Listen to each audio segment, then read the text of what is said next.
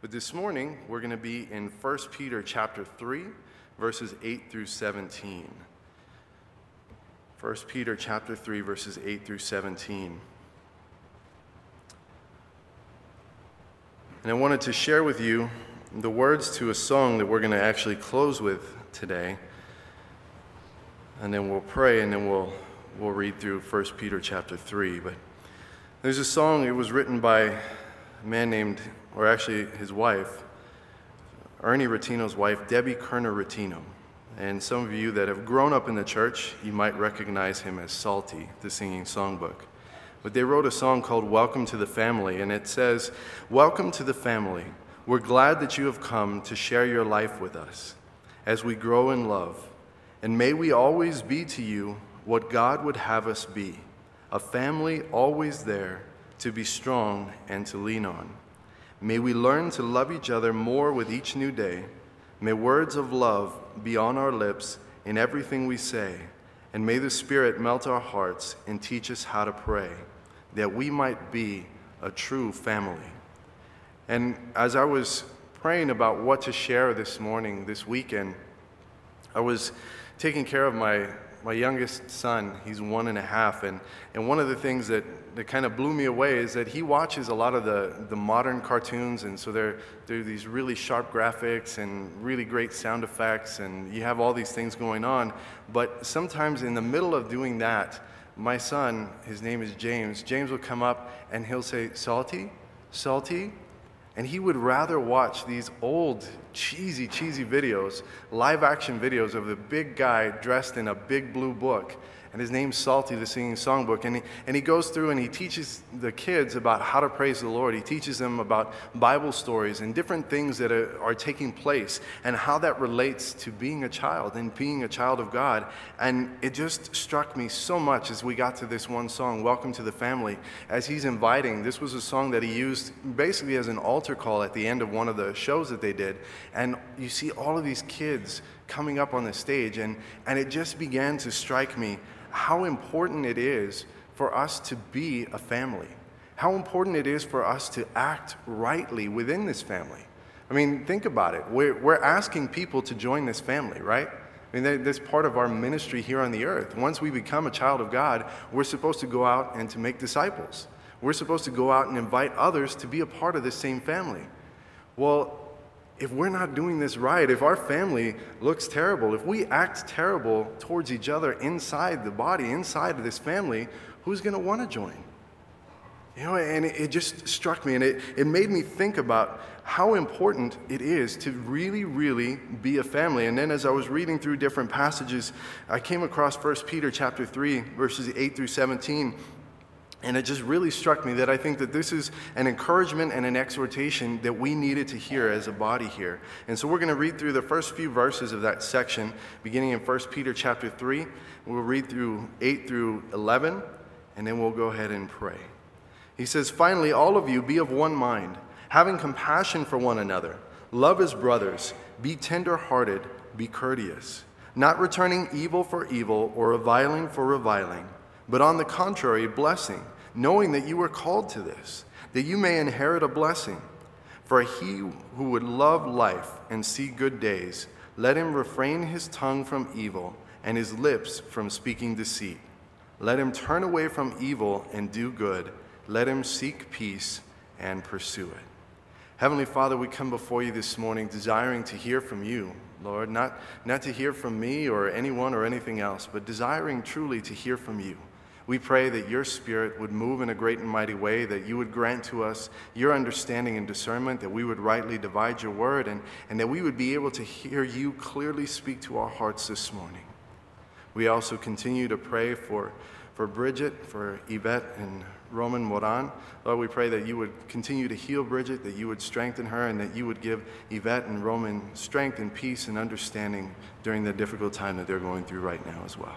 And so we give you this time and all that we are, and we ask and pray all of these things. In the name of our Lord and Savior, Jesus Christ. Amen. So even though we didn't read through that whole section, just in that little section that we read, Peter shares so much about what it means to be a family. He's just finished explaining how we're to respond to each other in very specific relationships in the beginning of, of chapter 3 here. He's talked about how we're supposed to respond in a workplace situation. then he goes on to talk about wives, how they're supposed to respond to husbands, and husbands, how they're supposed to respond to wives, and how they're supposed to act. And now, after having shared all of this doctrine and theology, and then starting into practical relationships, now he gets to this place and he starts sharing some keys for another very, very unique relationship that we have, and that is as brothers and sisters in Christ. And really, this is how we're to live with and love everyone, but especially inside the body of Christ, how we're supposed to treat each other. And I would suggest to you that one of the easiest traps for a child of God to fall into is for us to begin to take these relationships inside the body of Christ for granted. To take these relationships for granted, to start to abuse them. And when we take these relationships for granted, it leads to a number of problems, both for us as individuals, but also for the particular section of the body that we're a part of. In our case, for Calvary Chapel of El Paso, for this particular church fellowship. When we are not doing things rightly inside the body, when we are not treating each other with the love and respect that God has laid out for us to use, then it causes problems. It has ripple effects. But God has laid out for us so much in the way of guidance for making His body, His church, an effective witness and a powerful instrument of His ministry here on the earth. God has laid it out, and there was a purpose for it. There is nothing in the Word of God that was just casually tossed in. Everything that is in there is for a purpose. And so it's not a coincidence that so much of the New Testament talks about godly living, but also talks about the relationships and the relationship of the body. And Satan knows this. Satan knows this just as well as anybody else, and he's hard at work trying to get us to mess this thing up from inside to blow this thing up from the inside. In the same way that God is trying to work on us from the inside out, Satan is trying to mess the body up from the inside out. It's not enough for him just to, to attack using the world, but sometimes he's attacking us through the actions that we're allowing to take place inside the body. And so he starts here with the importance of being one in Christ, of having this one mind. He says, finally, all of you be of one mind having compassion for one another, love his brothers, be tenderhearted, be courteous. So he says, finally, after all the doctrine, the specific relationships, let's get these last few things straight. To be of one mind, to think similarly, to think like someone who has been changed by God, to think like someone who is different from the world. In Philippians chapter 2, verses 1 through 2, it says, Therefore, if there is any consolation in Christ, if any comfort of love, if any fellowship of the Spirit, if any affection and mercy, fulfill my joy by being like minded, having the same love, being of one accord, of one mind. So Paul is saying almost the same thing here in Philippians. He says to be like minded, to have the same love, to be of one accord, to be of one mind, to be unified. To be similar, to be like one another. So, whose mind should we try to emulate? You know, you have to have some place, some common ground that we can all get together, that we can all try to be more like each other. And obviously, that would be the mind of Christ. As you drop down a few verses in Philippians chapter 2, verse 5, it says, Let this mind be in you, which was also in Christ Jesus. He lays it out for us. He says to be like minded, to be of one accord, to be of one mind. And then he says, Let this mind be in you, which was also in Christ Jesus. So, this is the mind that we are to be centered on and to, to be agreed together with. We have to learn, to learn to align ourselves with his way of thinking. The sooner we get away from trying to make others like us, the faster we can focus on being more like him. We spend so much time trying to make others look like us, act like us, think like us, when we should really be focused on ourselves thinking more like Jesus, acting more like Jesus, being more like Jesus, and getting others to do the same. That's the way it's supposed to be. And there's the, this idea that, that I remember being taught when I was going through my own premarital counseling, when my wife and I were engaged and we were preparing to be married, and, and they talked about the triangle. The triangle is that, that we each are individuals, that we start on the two opposite ends, the points. And as we draw closer to the Lord, we're naturally being drawn closer together. That if we focus on drawing close to the Lord, then drawing closer to each other, that starts to take care of itself in many ways. You still have to work at it, you still have to do things, you still have to put in the time, but there's a natural bonding that is taking place because we're centered upon Jesus Christ. And the same idea, this triangle theory, it holds true within the body, within this family. That as we are drawing closer to the Lord, we will naturally be drawn closer to each other. We will naturally be knit together because we are founding the relationships that we're building inside the body of Christ, especially on Jesus Christ. We're founding these things on Him. And so it's not this, this ambiguous or this moving target that's so hard to find. God made it so easy. He wants us to be able to know Him, He wants us to be able to be more like Him, He wants us to find Him. You know, I, I make fun of some of my friends that go hunting. They, they call it hunting, but really it's just breathing target practice because they, they wait for, for the deer to go and, and find a feeding spot and they actually put the food there for them. And so they wait until the deer comes and then it's stationary. It's just standing there eating and then they pop it. That's not hunting. That's stationary target practice with a breathing animal. You know, it's not hunting. But hunting is like really, you know, waiting for that right moment and trying to find it. And then you wait. And sometimes if you miss that shot, then you might have to wait a long time before you get another one. But that's not the way God wants this to be. He wants us to have a stationary target. He wants us to have a benchmark. He wants us to be able to know how we're doing in relation to where we're supposed to be. And He doesn't move because He's the same yesterday, today, and forever, right? I mean, that's one of the best parts about God is that He is unchanging. He is completely faithful to be unchanging because He has always been, always will be completely perfect. And so He's given us this target, which is Himself to be able to lock onto and say, that's who we want to be more like. That's who we want to think like. And as we get closer to Jesus and we learn to think like him, there are some obvious characteristics that need to be visible in us. And the first one that I want to share with you this morning is humility. Humility is something that is super important, especially inside the body of Christ. In Philippians chapter 2, verses 3 through 8, it says, Let nothing be done through selfish ambition or conceit, but in lowliness of mind, in humility. Let each esteem others better than himself. Let each one of you look out not only for his own interests, but also for the interests of others. Let this mind be in you, which was also in Christ Jesus, who being in the form of God, did not consider it robbery to be equal with God but he made himself of no reputation, taking the form of a bondservant, and coming in the likeness of men. And being found in appearance as a man, he humbled himself and became obedient to the point of death, even the death of the cross.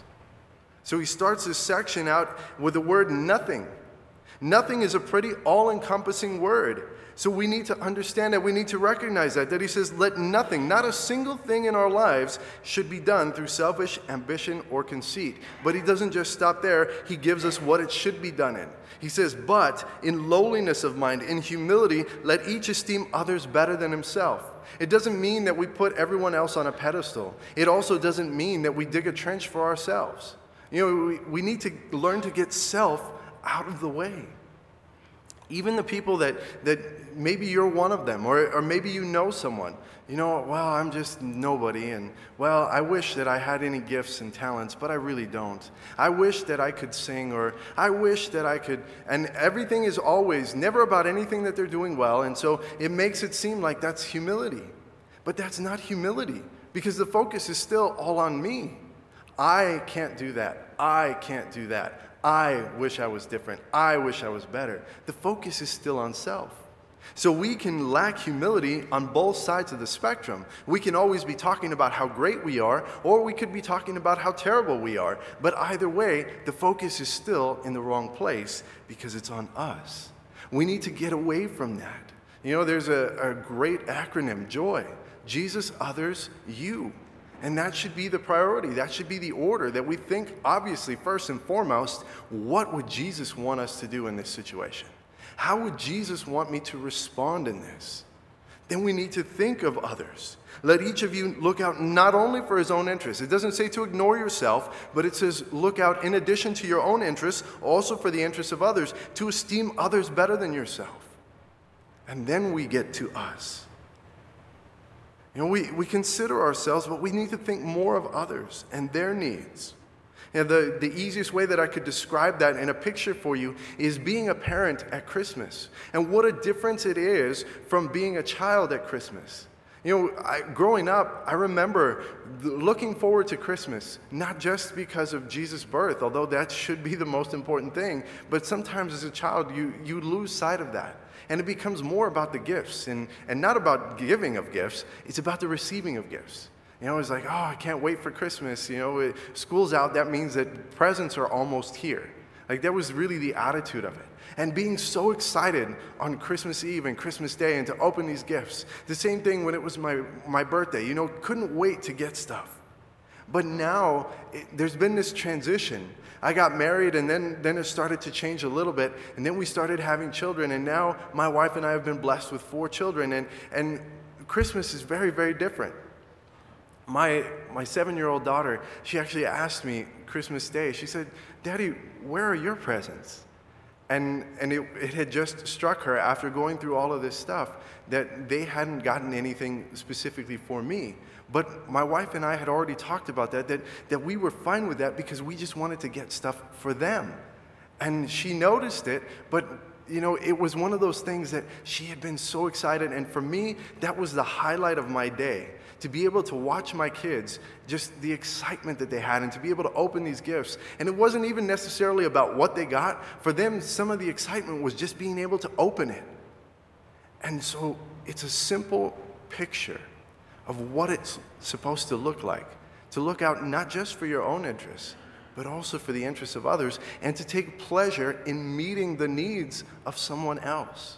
Not just to take pleasure in having your needs met but to also meet the needs of those around us. And Jesus, the Son of God, obviously looked out for our interests way more than his own physical interests, interests when he came to live as a man.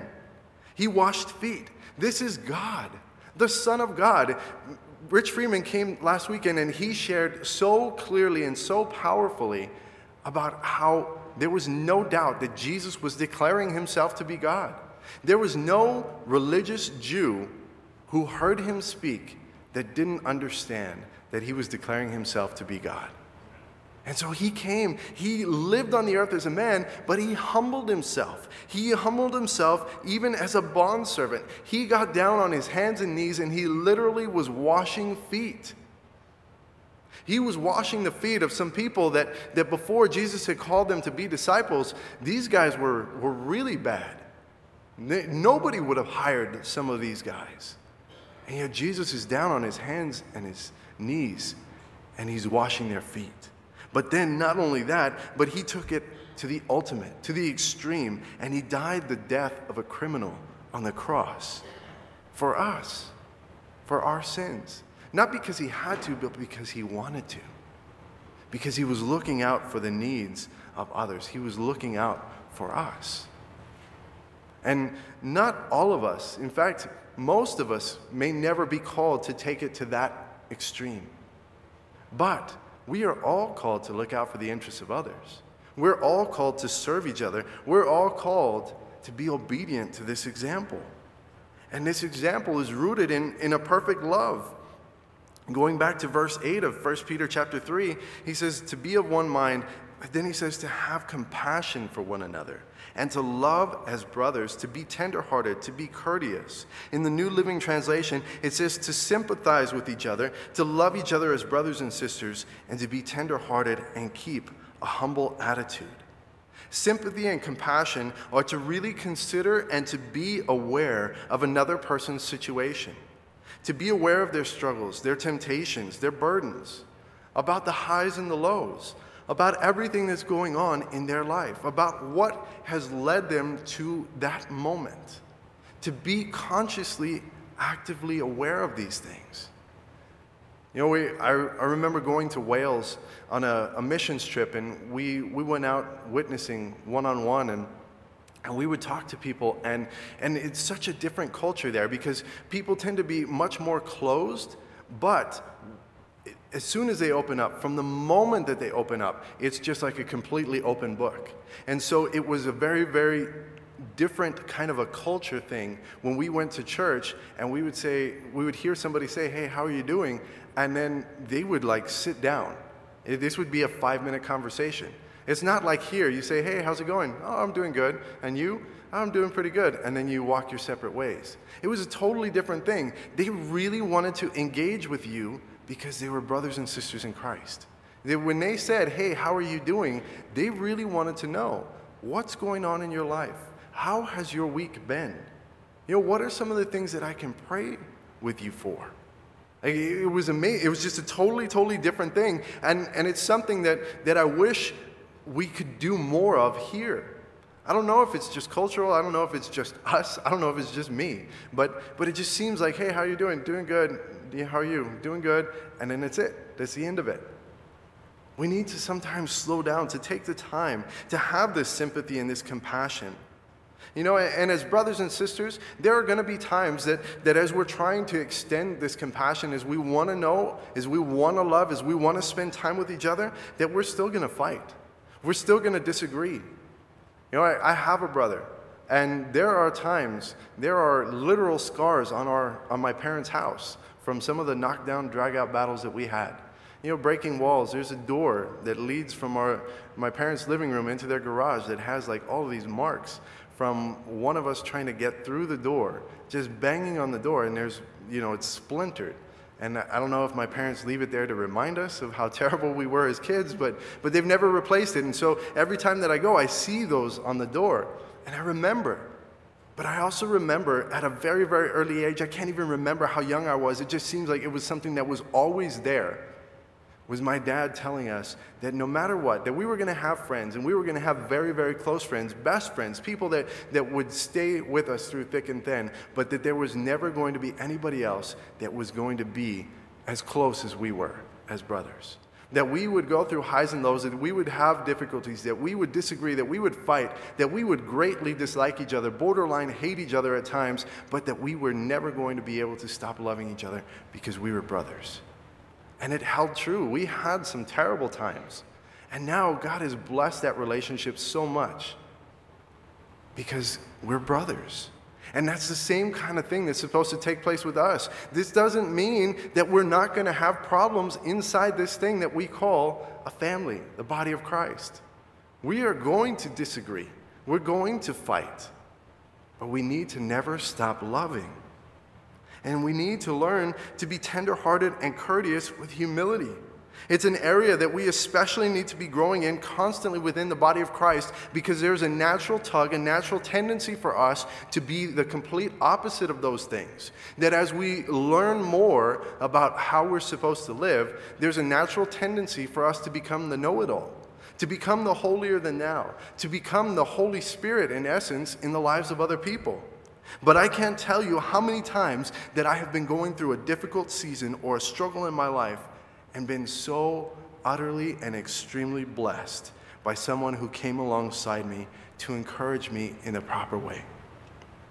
Somebody that came humbly, not rubbing it in my face that I had fallen and that they hadn't, not rubbing it in my face that this was a struggle that they've never had to fight, that this was a battle that they've won, but humbly courteously, not barging their way in to adamantly tell me how I was wrong and all the ways that I should have recognized it and all the things that I should have done differently and how could I be a Christian? How could I be a leader in a church and not have recognized this? How could I possibly have allowed myself to go down this road? But courteously, with love, tender-heartedly, gently, with a loving desire to support and to uplift. Certainly, there's a time for, for swift and harsh correction, but not every time. Look at the life of Jesus. There were times when he was throwing people out of the temple. What was he doing? This wasn't a, a soft, gentle reproach. I mean, he was turning tables, he was using the whip, he was tearing it up. But there were so many other times when he just simply, gently, tenderly corrected. You look at how he actually talked to Peter. I think that's one of the reasons that Peter really got it and Peter put it in this, this letter that he wrote. Is because if there was anybody that Jesus could have rebuked, it would have been Peter. He says, I would die for you. And Jesus says, Before the night ends, you're going to deny me three times. He says, That would never happen, not in a million years. I, you don't even know who you're talking to. I would die for you. And then, sure enough, he denies him three times. Three times in one evening. And yet, when the, the, the correction came, it almost didn't even feel like correction. He asked him, Peter, do you love me? Feed my sheep. Peter, do you love me? Lord, you know I do. Peter, do you love me? Lord, it breaks my heart that you're asking me again. You know that I do. And feed my sheep, tend my lambs. And that was the correction.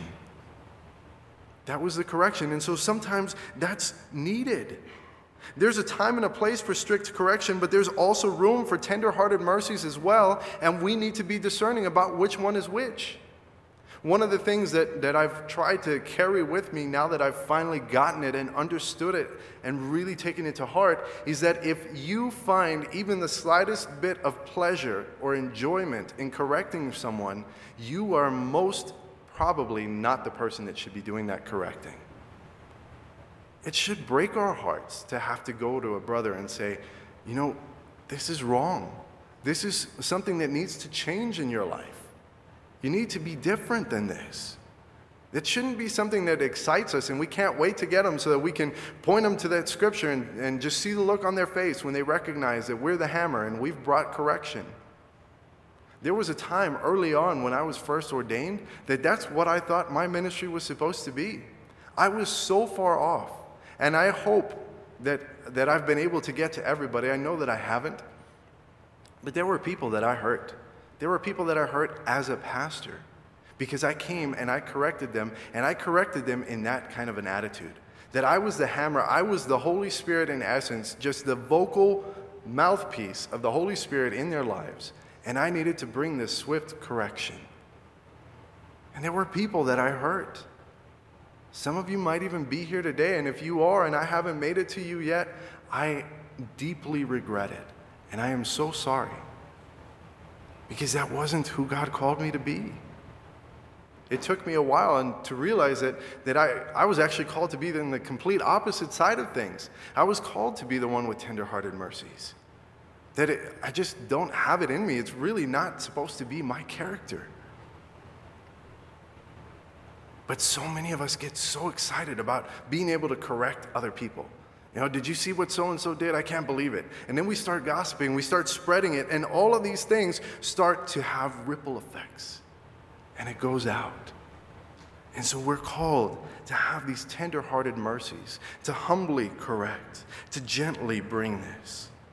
And we're called to blessing in this. As he goes on in verse 9 of 1 Peter 3, he says, Not returning evil for evil or reviling for reviling, but on the contrary, blessing, knowing that you were called to this, that you may inherit a blessing.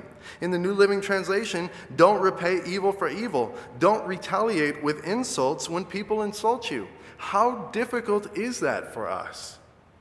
Instead, pay them back with a blessing. That is what God has called you to do, and He will bless you for it. Man, I mean, that, that just really digs deep for some of us.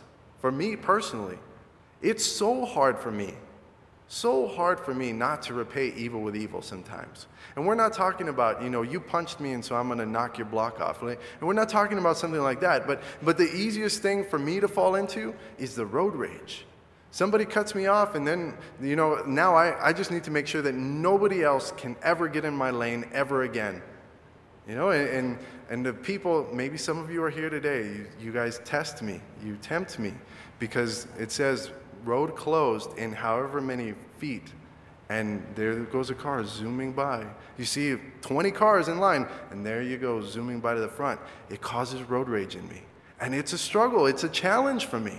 Because my initial response is not to pray God's blessing upon them because maybe there's some kind of a medical emergency, maybe they need to get to their kid, maybe something terrible has gone wrong. My immediate thought is, I hope the cop catches you. I hope, like, I'm not thinking terrible stuff. I don't want him to crash and die. I just, but I want you to go to jail. You know, I, I want something to happen.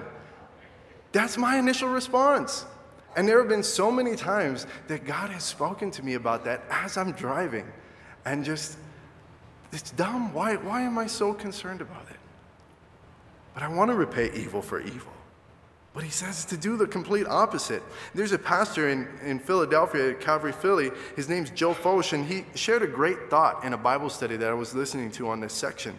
He says that to repay good with evil is demonic. When somebody does something nice for you and you repay them with evil, that's demonic. Like that is truly something from the pits of hell.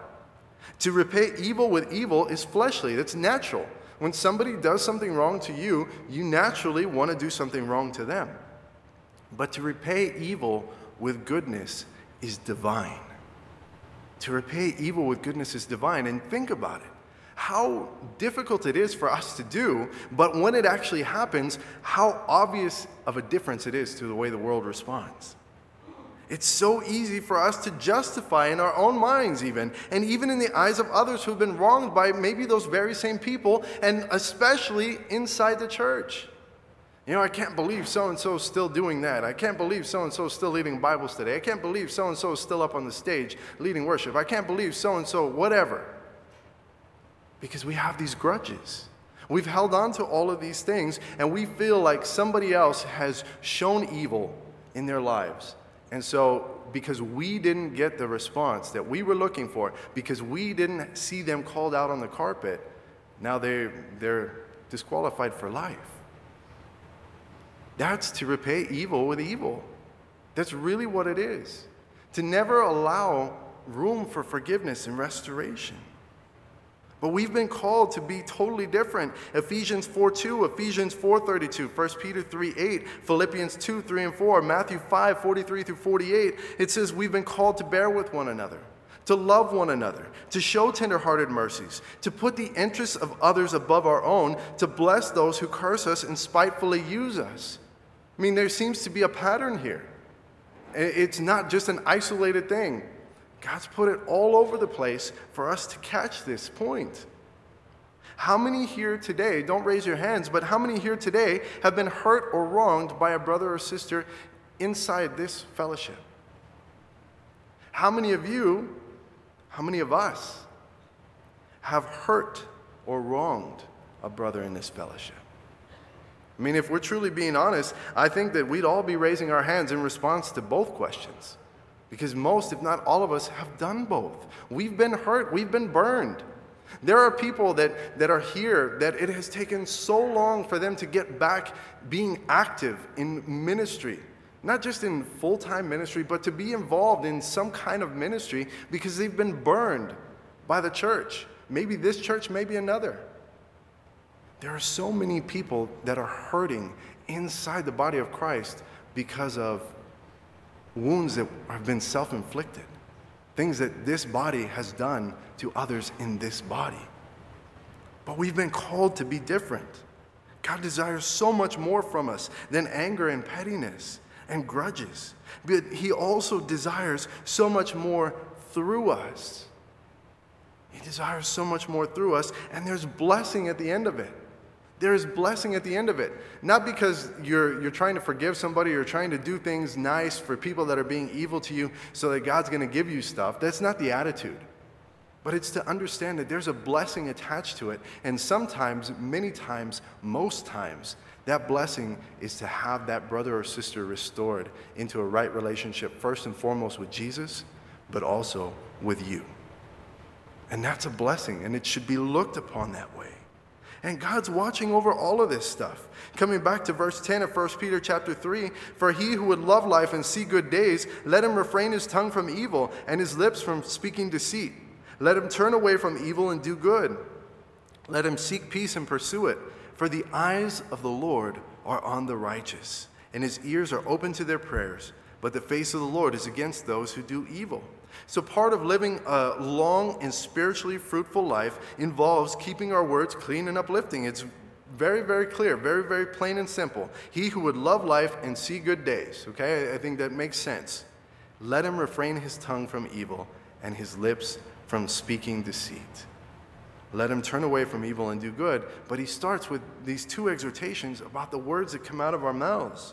In James chapter 3, verses 5 through 10, he says, Even so, the tongue is a little member, and it boasts great things. See how great a forest a little fire kindles. And the tongue is a fire, a world of iniquity. The tongue is so set among our members that it defiles the whole body and sets on fire the course of nature, and it is set on fire by hell. I mean, that's powerful language there. He says that the tongue, all of the stuff that's going wrong, that the words that we're speaking, that this is set on fire by hell. For every kind of beast and bird, of reptile and creature of the sea is tamed and has been tamed by mankind, but no man can tame the tongue. None of us, in our own strength, in our own wisdom, in our own power, can tame our tongues. It has to be divine intervention because it is an unruly evil full of deadly poison. With it we bless our God and Father, and with it we curse men who have been made in the similitude of God. Out of the same mouth proceed blessing and cursing. My brethren, these things ought not to be so. I mean, it's pretty clear. There's not a lot that we have to delve into. James laid it out for us. And when you stop and think about it, how much more regret is there in our lives over things that we've said versus things that we left unsaid? Sure, there are times that we wish we would have said something. But there is so much more regret, at least in my life, over things that I've actually said. Words that have come out. Maybe in a, in a moment of anger. Maybe in a, a wrong attitude. Maybe under the wrong impression. Maybe I, had, I was working under the wrong facts. I was taking something to be true and turns out it wasn't. And I had said something. Those are the things that you regret. Because once it's out there, it's out there. You can't walk it back. You know, we talk about walking things back. You know, you delete your, your tweet from Twitter, or you delete the Facebook post, or, or you, you send out a correction if it's a news article. But you can't walk it back. Like, it's already out there. It's already out there. The damage has already been done. So James' advice really here proves that Thumper's dad knew what he was talking about.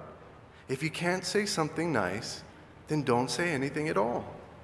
If you can't say something nice, then don't say anything at all. It, maybe that's because God has not called you to be the one to share with that person in that moment. If you can't think of anything that would honor and glorify God to say to that person, probably better off just keeping your mouth shut. I mean, who would have known that Disney had it right on that? If you can't say anything nice, don't say anything at all. We need to keep our words under control. Back in Ephesians chapter 4, verse 29, it says, Let no corrupt word proceed out of your mouth, but what is good for necessary edification, for building up, that it may impart grace to the hearers. Grace, we've talked about before, unmerited favor, something, a blessing that they didn't deserve. I mean, my, my speech does not always do that. That's a very convicting thing for me. My speech, the things that I say, don't always bring grace to the hearers. But I need to try. We need to try. We need to do better. He says in verse 30, Do not grieve the Holy Spirit of God, by whom you were sealed for the day of redemption. And then he says, Let all bitterness, wrath, anger, clamor, and evil speaking be put away from you with all malice. He says to put away all of these things, and it's in the context of speech, of the things that we say. Think about the things that we say in bitterness. Most, if not all of them, are terrible. Think about the things that we say in wrath and in anger. Same thing. In clamoring. Clamoring is to, well, they don't know what they're doing. Wow, they need to change this. Well, this is wrong. That's wrong. And, and getting a group together, that's clamoring. How many times does that turn out well? And then evil speaking to be put away from us. The gossip, the slander, the things that, that get tossed around inside of a body, the things that tear a body up from within. We need to put away all of these things, and we need to impart grace to the hearers. We're also called to not just avoid doing evil, but actually to turn away from it completely, to hate evil, to abhor it, and to do what is good. In 1 Peter 3:11 he says, "Let him turn away from evil and do good." And one of the most impactful verses in my life has been Romans 12:9, which directly relates to that. He says, "Let love be without hypocrisy, abhor what is evil and cling to what is good." And one of the, the interesting things that I found out this week as I was studying is that there are two different Greek words used in these two passages for the word evil. In 1 Peter chapter 3, the Greek word is kakos. And kakos means to, to miss the mark, to fall short, to know that there is something that you were trying to get to and you fell into a temptation. You fell into sin, you missed the mark. But then Paul in Romans takes it one step further because the word that he uses for evil there is a word called poneros.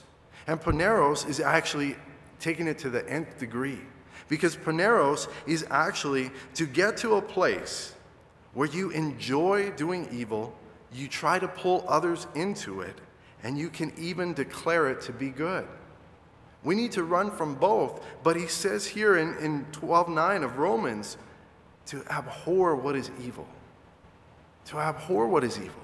And yet, inside the body of Christ, hopefully not inside this fellowship, but I know that there are definitely places inside the body of Christ at, at large that there are pastors that get up even and declare things that are strictly, clearly, obviously laid out as sinful and wrong in the Word of God.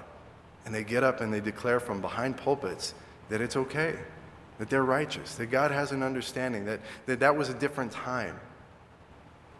We need to not call what is evil good. We need to recognize evil for what it is and call it evil, and not just call it evil, but to turn away from it completely, to do a 180 not a 360, as some people talk about, and you're back where you started, but to do a 180, to completely turn our backs on it and to go towards what is good, to cling to what is good. So he says here to abhor what is evil, to hate with a deep, dark passion all that is evil, but then to cling, to hold on for dear life with everything that you have to what is good, to hold on to that. God has made it clear that we have to do these things. But it isn't enough just to turn away from evil, but we need to do good and to cling to it.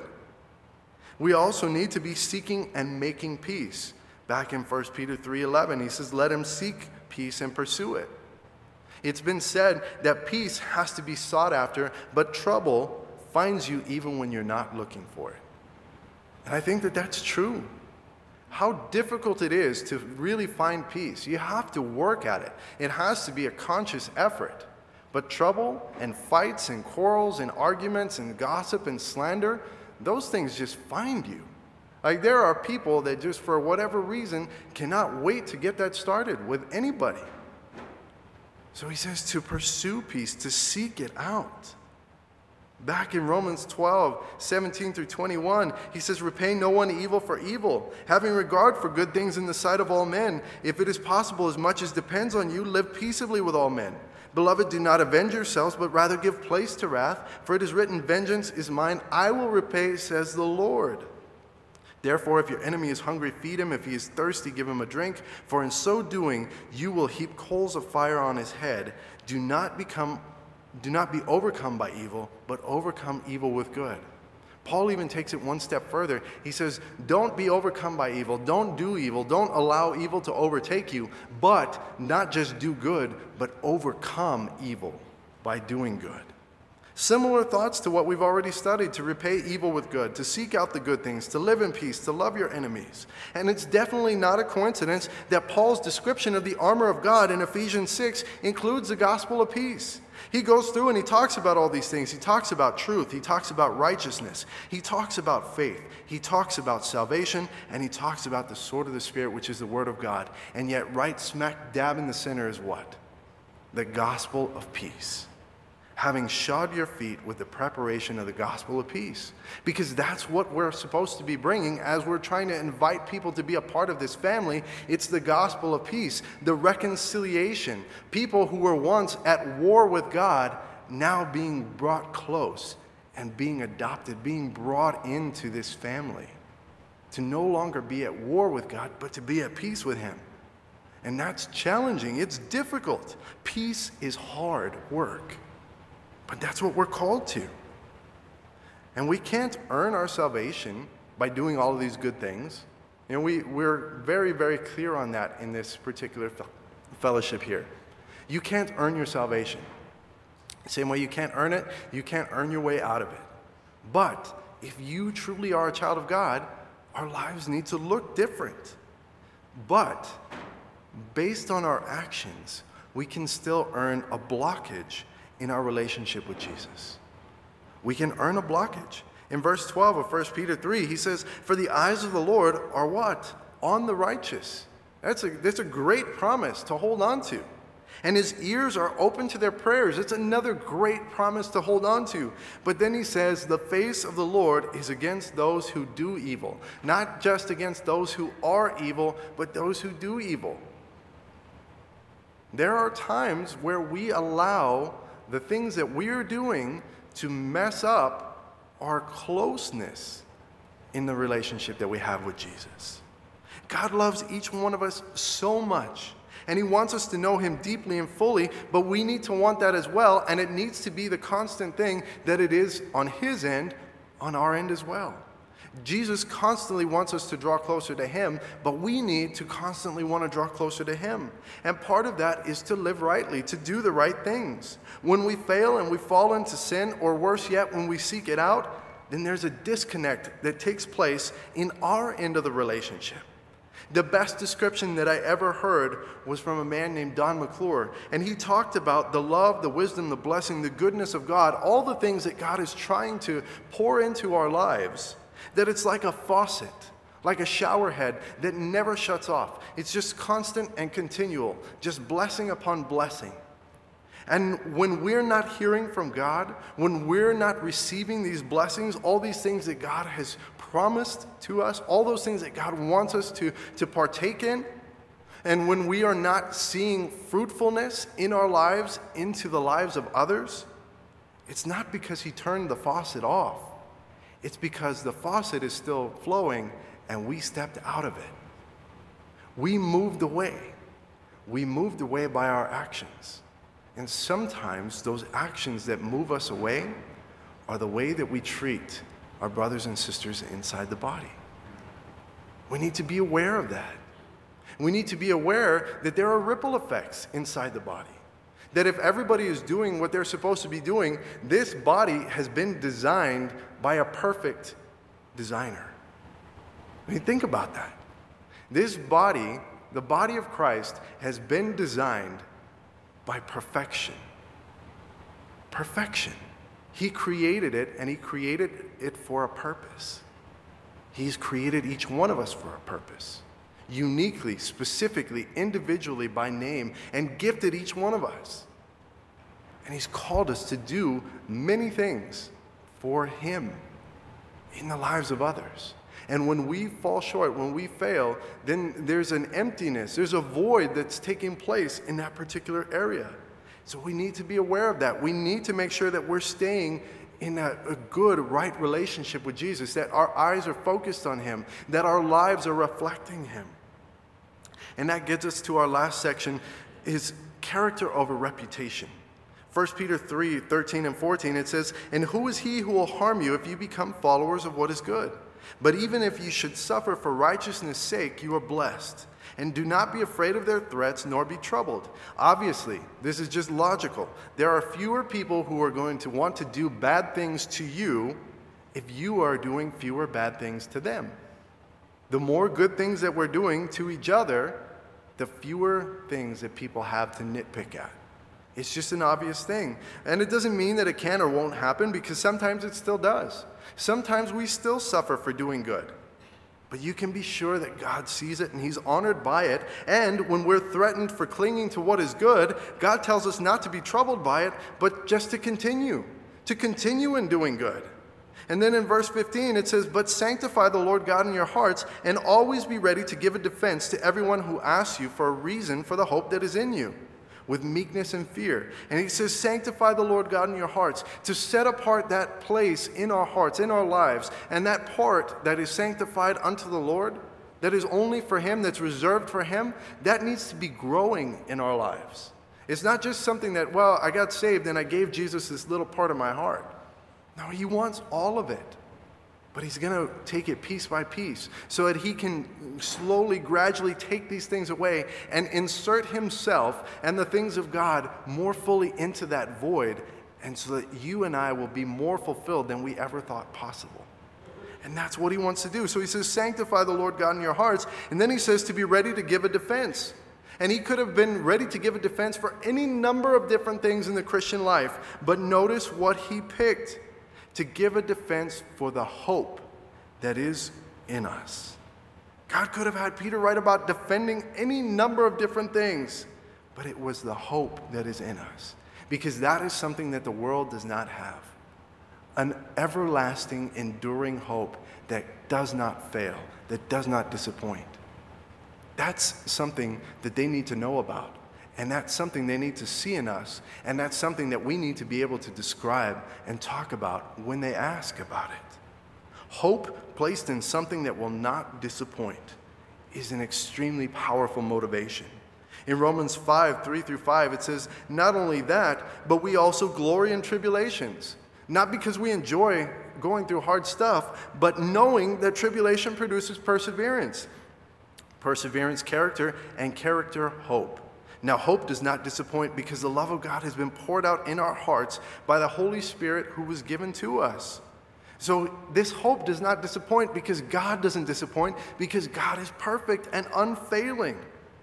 And that leads us to this last part, verses 16 and 17 in 1 Peter 3 having a good conscience, that we're doing the right things, that when they defame you as evildoers, those who revile your good conduct in Christ may be ashamed.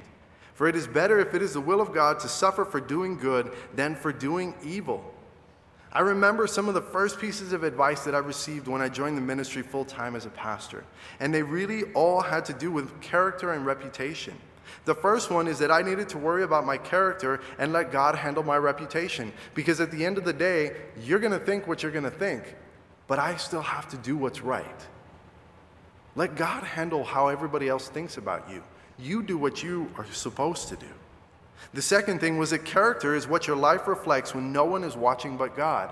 There are things that we know we wouldn't do. There are people that we know we wouldn't bring to certain things. There are words that would never come out of our mouths inside of a church or outside of a church in the presence of Pastor Charlie. I mean, just think about that. Use Pastor Charlie. If, it, if it's difficult for you to figure out, should I be doing this? Should I not be doing this? Should I say this? Should I not say this? Because most of you guys would still say whatever in front of Pastor Sean, because he's just Pastor Sean. But, but Pastor Charlie, think about would I actually do this if Pastor Charlie was sitting right next to me? Would I ask Pastor Charlie to do this with me? Like, it's an easy task, and that's not even holiness. Like, that's, that's still a man. Think about what it is to say, would Jesus be okay with me doing this? Would Jesus be okay with me doing this? And that's character. Character is what your life reflects when no one is watching but God. And then the last thing the same people who cried, Hosanna, Hosanna, one week later were crying, Crucify him, crucify him you can get caught up in all the ups and downs of public opinion and what people think about your reputation, what people think about the ministry that God is doing in your life, what people think about your walk and your relationship with Jesus Christ, even though most people don't even have a clue of what your relationship actually is with Jesus. But everybody's got an opinion on everything, right? So we can get worried about that and get caught up in all those ups and downs, or we can just trust in Jesus and we can focus on our character, focus on being more like Him. There are multiple times in the life of every believer when we are faced with the unenviable position of having done all the right things, just in one particular area, but having done all the right things and still been reviled. You know, pastors, when they talk about it at pastors' conferences and different things, they talk about when sheep bite back. You know, where, where you're, you're trying, you are really trying to pour yourself out. You're trying to do stuff. And it's not just a pastoral thing, it's every child of God. You're trying to pour yourself out into somebody else's life. You're trying to, to go above and beyond, to do what God has called you to do, to, to be a, a tender hearted mercy giver in their life. And they turn around and they slander you, or they turn around and they tell you that it's none of your business, or that they never want to see you, or whatever. Don't get caught up in the ups and downs of that. Sure, it hurts. You know, something happened to me last weekend, and it put me in a funk for about a day, maybe a day and a half. And it was something that I just couldn't let go of.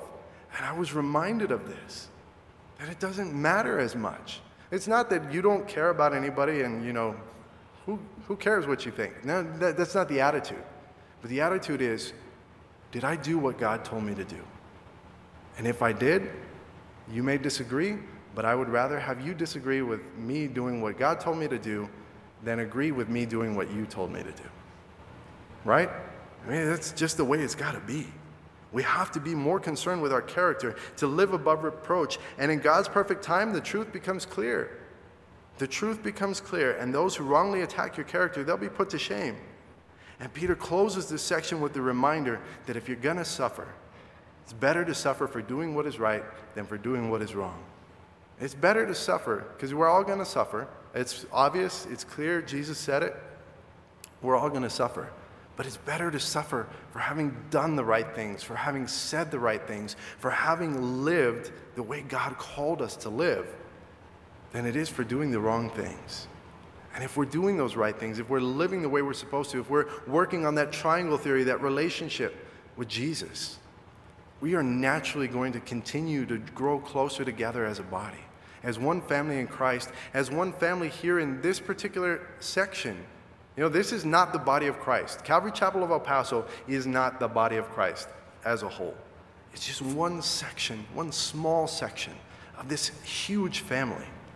But if we can continue to draw closer to Jesus Christ as individuals, then as a fellowship here at Calvary Chapel of El Paso, it excites me to think about the ministry that can happen, the ministry that can happen into this city the things that we can do in our families, the things that we can do in our workplaces, the things that we can do in our schools, and the changes that, that we can see in people's lives. And we have the privilege to be able to be a part of that. But coming back to where we started, we have to be inviting people to a family that really loves each other. Because otherwise, nobody's going to want to join this family, right? We need to love each other. We need to get closer to Jesus. Amen? Let's pray.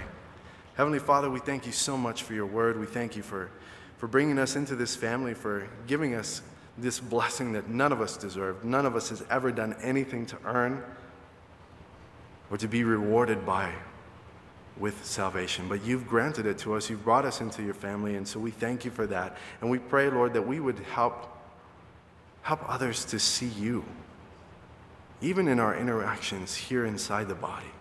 That we would love each other as brothers and sisters in Christ, that we would desire to reach out to one another, that we would truly sympathize, that we would have compassion, that we would care about what's going on in other people's lives.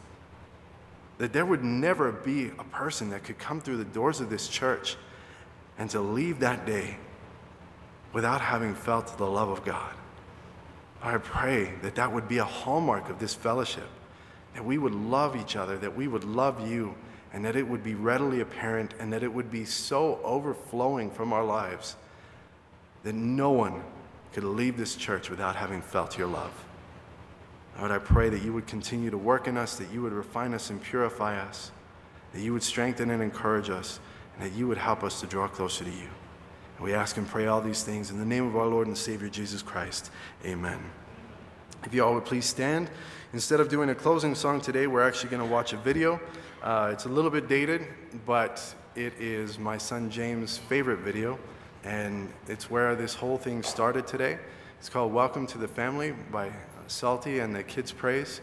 And I would encourage you, if there's anything that God's laid on your heart, you need prayer this morning, and especially if you're here today and you haven't become a part of this family, that you haven't made Jesus your Lord and Savior, I would encourage you, take this opportunity today and become a part of this family. It really is a wonderful blessing, and we would love to have you. Amen? Amen.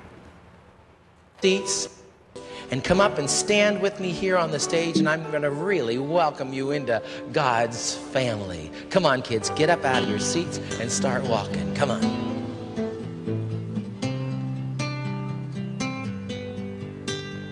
Welcome to the family.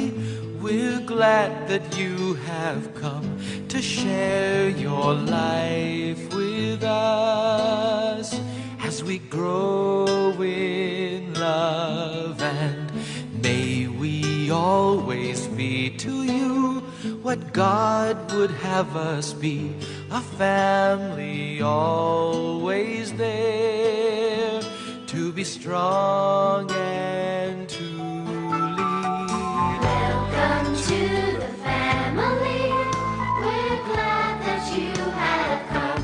share your life with us as we grow